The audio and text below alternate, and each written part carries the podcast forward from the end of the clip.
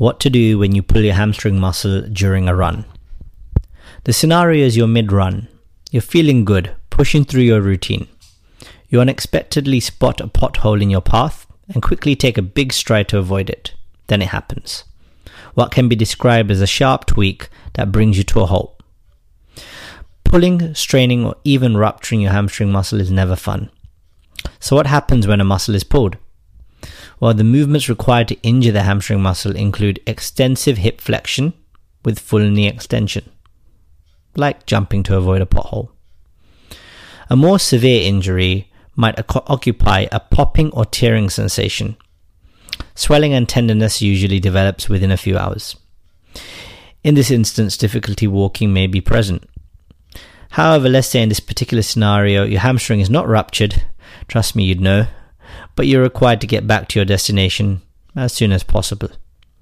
You have a few choices either to walk slow, in small strides, grimacing, call a taxi, which is not an option here currently, um, or even run.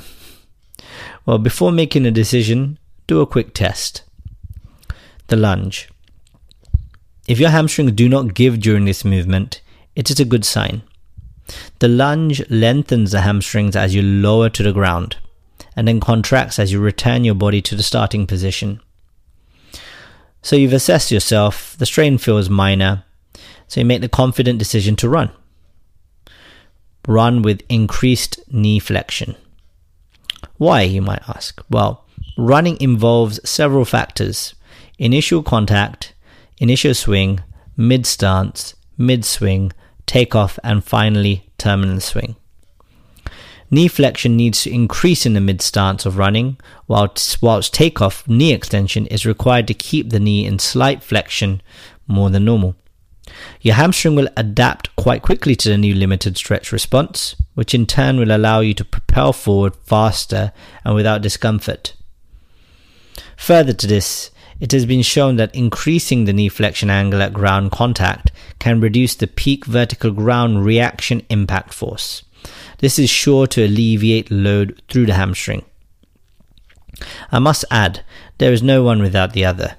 Therefore, running with a hamstring strain, however mild, can still make your injury worse. Disclaimer. It's that with this knowledge, you may just get over the fear barrier and get home quicker in the process learning how your body works.